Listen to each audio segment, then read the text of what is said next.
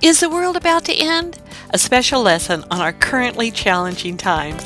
Hi, I'm Yvonne Prehn from Bible 805. It may not be labeled as World War III, but the world is at war. For the people of Ukraine enduring the unspeakable horrors we see every day on TV. For those of us who watch, pray, and I trust give all we can to support the humanitarian efforts, our hearts are at war with fears for them and fears for ourselves with the threat of nuclear annihilation hanging over the world. We ask, what if? What if this or some other disaster happens to us or those we love? And then, of course, the pandemic rages on. In the midst of all this seemingly end of the world challenges, what should we do? This is a special podcast, an interruption in our reading through the Bible commentary, because I feel it's needed. I care about you and I want to comfort and encourage you during this time.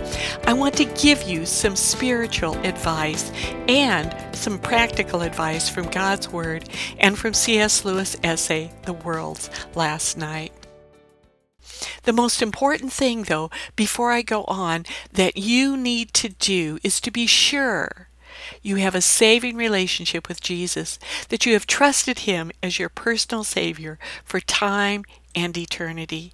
To do that, in the most brief description I can give you, it's for you to simply confess you're a sinner and to ask for His forgiveness and salvation. And then be prepared to follow Him for however long He gives you life.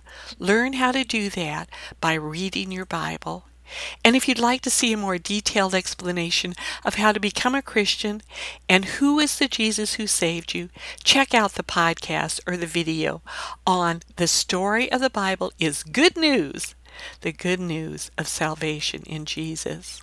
Now, just in case you feel bad coming to God simply because you're terrified. Maybe you feel like a foxhole prayer is is not a great thing. No, a foxhole prayer, something in a panic, something because you're in a dreadful situation is just fine. God accepts us at any time under any circumstances. When you're too afraid to do anything else, he welcomes you with open arms as he did the thief on the cross who could only plead, "Remember me." When you come into your kingdom, and to whom Jesus responded, Today you will be with me in paradise. Come to him at any time for salvation or simply because you are afraid. Settling your eternal destiny is foundationally important because, world war or not, any day could be your last day. I almost died this last year when my heart decided to quit functioning properly. I was in the hospital when it happened, and after them calling a frantic code blue and a rescue scene that was similar to like something out of a bad movie, I was pulled back into life. Had I been home alone, I wouldn't be writing this. And then another reminder to me on the potential shortness of life is this last week, and we were on, my husband and I were on a ministry trip. We had to drive down from Ventura to San Diego and back. I hate the LA freeways, they terrify me. And there were accidents where people didn't make it home. The point is, we need to live always ready to face our Lord the next moment. So when someone recently asked me how we should live with all that is going on, my first answer was, How should you always live? You should be ready to meet the Lord because you could at any time, no matter what is happening in the rest of the world, whether it's wonderful or terrifying. But these are extraordinary times, and so I want to give you a more in depth answer. After your eternal salvation is secured, we want to go back to the question of how should we live in this particularly fearful time? As with every question, let's look for an answer in God's Word. A good place to look is what is at what is called the Olivet Discourse. This is one of Jesus' last sermons before his crucifixion. Now, I'm not going to go into any sort of prophetic speculation about, well, this is obviously a sign of this and this is that. I, there's been all kinds of debate on that. That's not what's really important. And Jesus quite clearly tells his followers that no one knows precisely when the final curtain will fall on this earth, but he does have some very specific advice on how we should live, no matter what is going on, where he says in Matthew 24 42 through 50, and this is in the Phillips translation, you must be on the alert, for you do not know when your master is coming. You can be sure of this, however, that if the householder had known what time of night the burglar would arrive, he would have been ready for him, and would not have allowed his house to be broken into. That is why you must always be ready, for you do not know what time the Son of Man will arrive. Who then is the faithful and sensible servant whom his master put in charge of his household to give others their food at the proper time? Well, he is fortunate if his master finds him doing that duty on his return. Believe me, he will promote him to look after all his property. But if he should be a bad servant who says to himself, My master takes his time about returning, and should begin to beat his fellow servants and eat and drink with drunkards, that servant's master will return suddenly and unexpectedly, and will punish him severely, and send him off to share the penalty of the unfaithful, to his bitter sorrow and regret. The most important thing we can do, no matter how crazy the world is, as this passage shows, is to keep doing what God called you to do. There's always the temptation to think, the Master will be a long time coming, and to either party in whatever way you prefer, or self indulge in drink or drugs, or maybe in the more socially acceptable ways in food, in binging on social media, in shopping, what, whatever you prefer. Or perhaps to just quit doing the often mundane or perhaps terribly challenging work of ministry that you've been called to do. It can be tempting to think, if it's all going to be blown up tomorrow, why should I not just focus on myself? Why should I work on serving the church or ministering to the homeless or praying one more time about a seemingly impossible request? Quite honestly, to live just focusing on yourself can be really confusing and empty.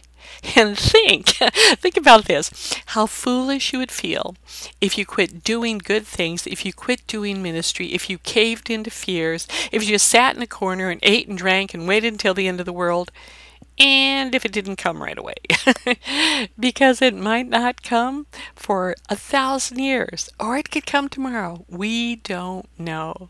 That's why we need to keep doing what God has called us to do. For me, it's tremendously comforting to know that, to simply sit down, work on my lessons, my housework, my church, my job that supports the ministries. I don't know what the future will hold, but I do know what I need to do right now to continue to fulfill the calling God has given me. I'm challenged enough trying to just get Bible 805 and effective church communications lessons on a consistent schedule. I've had all sorts of physical problems and financial problems and uh, hardware problems, and, and yesterday the whole computer went down and, and the internet quit because some critter had chewed through all the cables underneath the house and they had to come out and replace it. And I mean, just, you know, all sorts of things happen. But I just, you know, buckle down. Today I'm back at the computer working on this and trusting that the Lord will take care of what he needs to take care of, and I just need to be faithful in what he's called me to do. When I get panicky like that, I think back once again to that passage in Matthew where Jesus says that his servants should be faithfully working to give others their food at the proper time. And I trust that the ministries I'm called to do feed those who need it spiritually. I that's why I'm doing this special podcast and video because I know many of you are worried and it's scary and it's a trying time, but I hope it feeds I hope it encourages you. So I just put my head down and I work on it. I've also found some of C.S. Lewis's words helpful, and I'm going to share those with you now.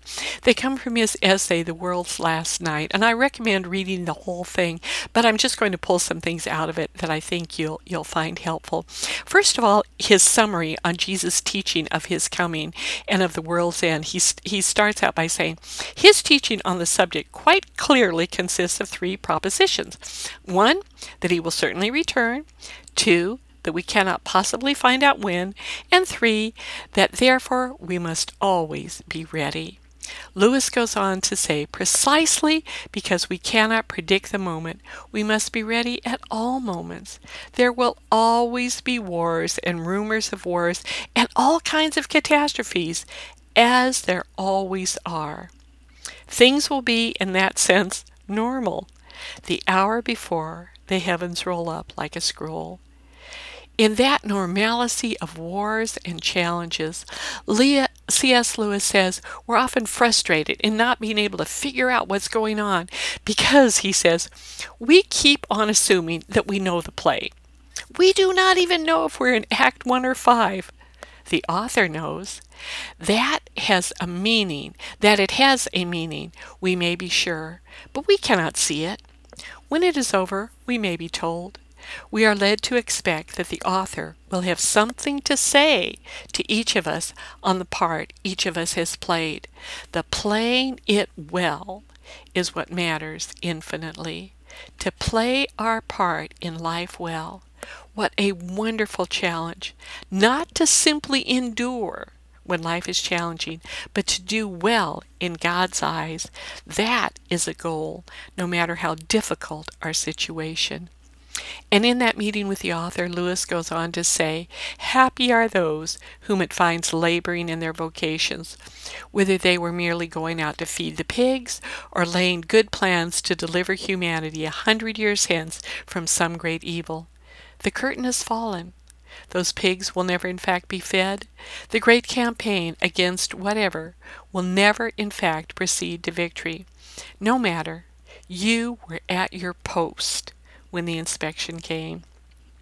Great work can be done in the most humble of tasks if in everything we constantly check in with our Lord and ask, Is this pleasing to you, Lord Jesus? But what if it gets really horrible? It is for the people of Ukraine, and it may be for some of us. We don't know what may come. But in the light of eternity, I'm encouraged by remembering a scene in the movie Paul, an Apostle of Christ, where Luke was asked by a little girl in Rome whose family was most likely soon to be captured and thrown to the lions.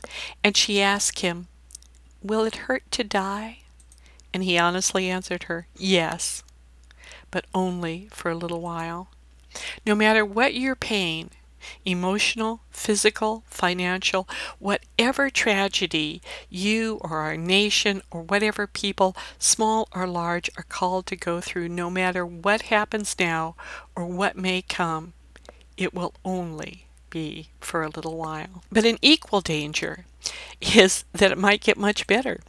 And in some ways, that's an even greater challenge because we have more choices when things are going well.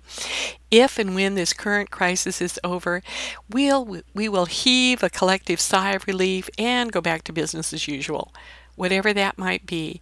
But in that, we should be concerned that our fighting edge for the kingdom of God will not be dulled, that our sense of readiness and expectation will fade.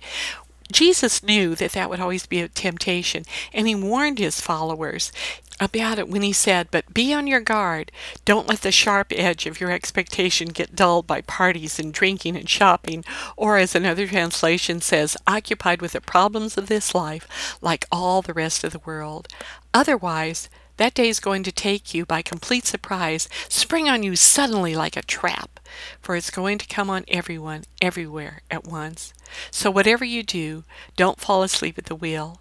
Pray constantly that you will have the strength and wits to make it through everything that's coming and to end up on your feet before the Son of Man.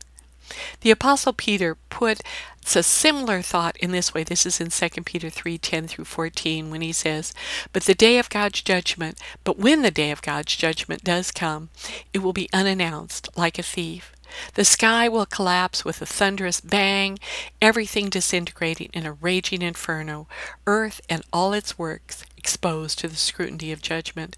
Since everything here today might well be gone tomorrow, do you see how essential it is to live a holy life? Daily expect the day of God, eager for its arrival. The galaxies will burn up and the elements melt down that day but we'll hardly notice. We'll be looking the other way, ready for, pro- for the promised new heavens and the promised new earth, all landscaped with righteousness. So, my dear friends, since this is what you have to look forward to, do your very best to be found living at your best in purity and in peace. This reminds me of what a friend of Dallas Willard said when he died. And he said that Dallas had such a close walk with the Lord that when he died, he probably didn't notice. What a challenge! What an example! What a prayer to live in that way. But most of us aren't like that at present. We have our fear, our worries, our feeling that we all fall short. And for that, I have one more passage from the Bible and a few concluding comments. To close, I want to share with you, first of all, some words from Psalm 46, and then I'll tell you a little bit more about this passage. Psalm 46 says, God is our refuge and strength, a very present help in trouble. Therefore we will not fear, though the earth be removed, and though the mountains be carried into the midst of the sea. The Lord of hosts is with us, the God of Jacob is our refuge. Behold the works of the Lord. He makes wars to cease to the end of the earth. He breaks the bow and cuts the spear in two. He burns the chariot in the fire. Be still and know that I am God. I will be exalted among the nations. I will be exalted in the earth. The Lord of hosts is with us. The God of Jacob is our refuge. I'm closing with this psalm not only because of the comfort of the words, but because of the authorship of this psalm. It's very significant. You may need to be encouraged by it if maybe you feel that somehow you aren't worthy of God's care in trials, or perhaps you have a hard time trusting God because what may have happened to you in the past. Psalm 46 was written by the sons of Korah, and if anyone had a bad, undeserving past, it was them. Their ancestry included one of the great judgments in the Old Testament in Exodus 16 when Korah, their ancestor, Dathan, and Abiram rebelled against Moses, and the earth swallowed them up alive. But the line of Korah did not die out, nor did they quit in their service to God. The line went on to include Samuel the prophet, warriors with King David in 1 Chronicles 12, and finally, as we see in this psalm, songwriters praising God. The sons of Korah lived the lesson that I'm sharing today. They experienced a great calling after the Exodus as part of the tribe of Levi. Then came judgment, then came war, and many trials as a group. But there were those who kept on with their calling and continued to praise God no matter what the circumstances around them. Their lives and this psalm remind us to stay in God's Word. We'll be back on the next podcast and video going through the Bible. But regardless, stay in God's Word. Be encouraged in it. A grounding in God's Word will give you the spiritual strength you need and re- remind you as you look at how God worked at the lives of those in the past before you that no matter what has happened to you, no matter what the challenges you face today or tomorrow, keep your eyes on Jesus. Do your best in what He's called you to do in big or small things because someday the challenges will be over and it will be abundantly worth it. That's all for now. Please check out the lesson notes and other materials at www.bible805.com. Until next time, I'm Yvonne Prehn, your fellow pilgrim, writer, and teacher for Jesus, and I'd like to close with this benediction. May you know the invitation of God to move from confusion to clarity, from wandering to rest, from loneliness to knowing you are loved, from turmoil to peace, from wherever you are on your spiritual journey to a growing knowledge of God's Word and in your personal relationship with the Father, Son, and Holy Spirit. Amen.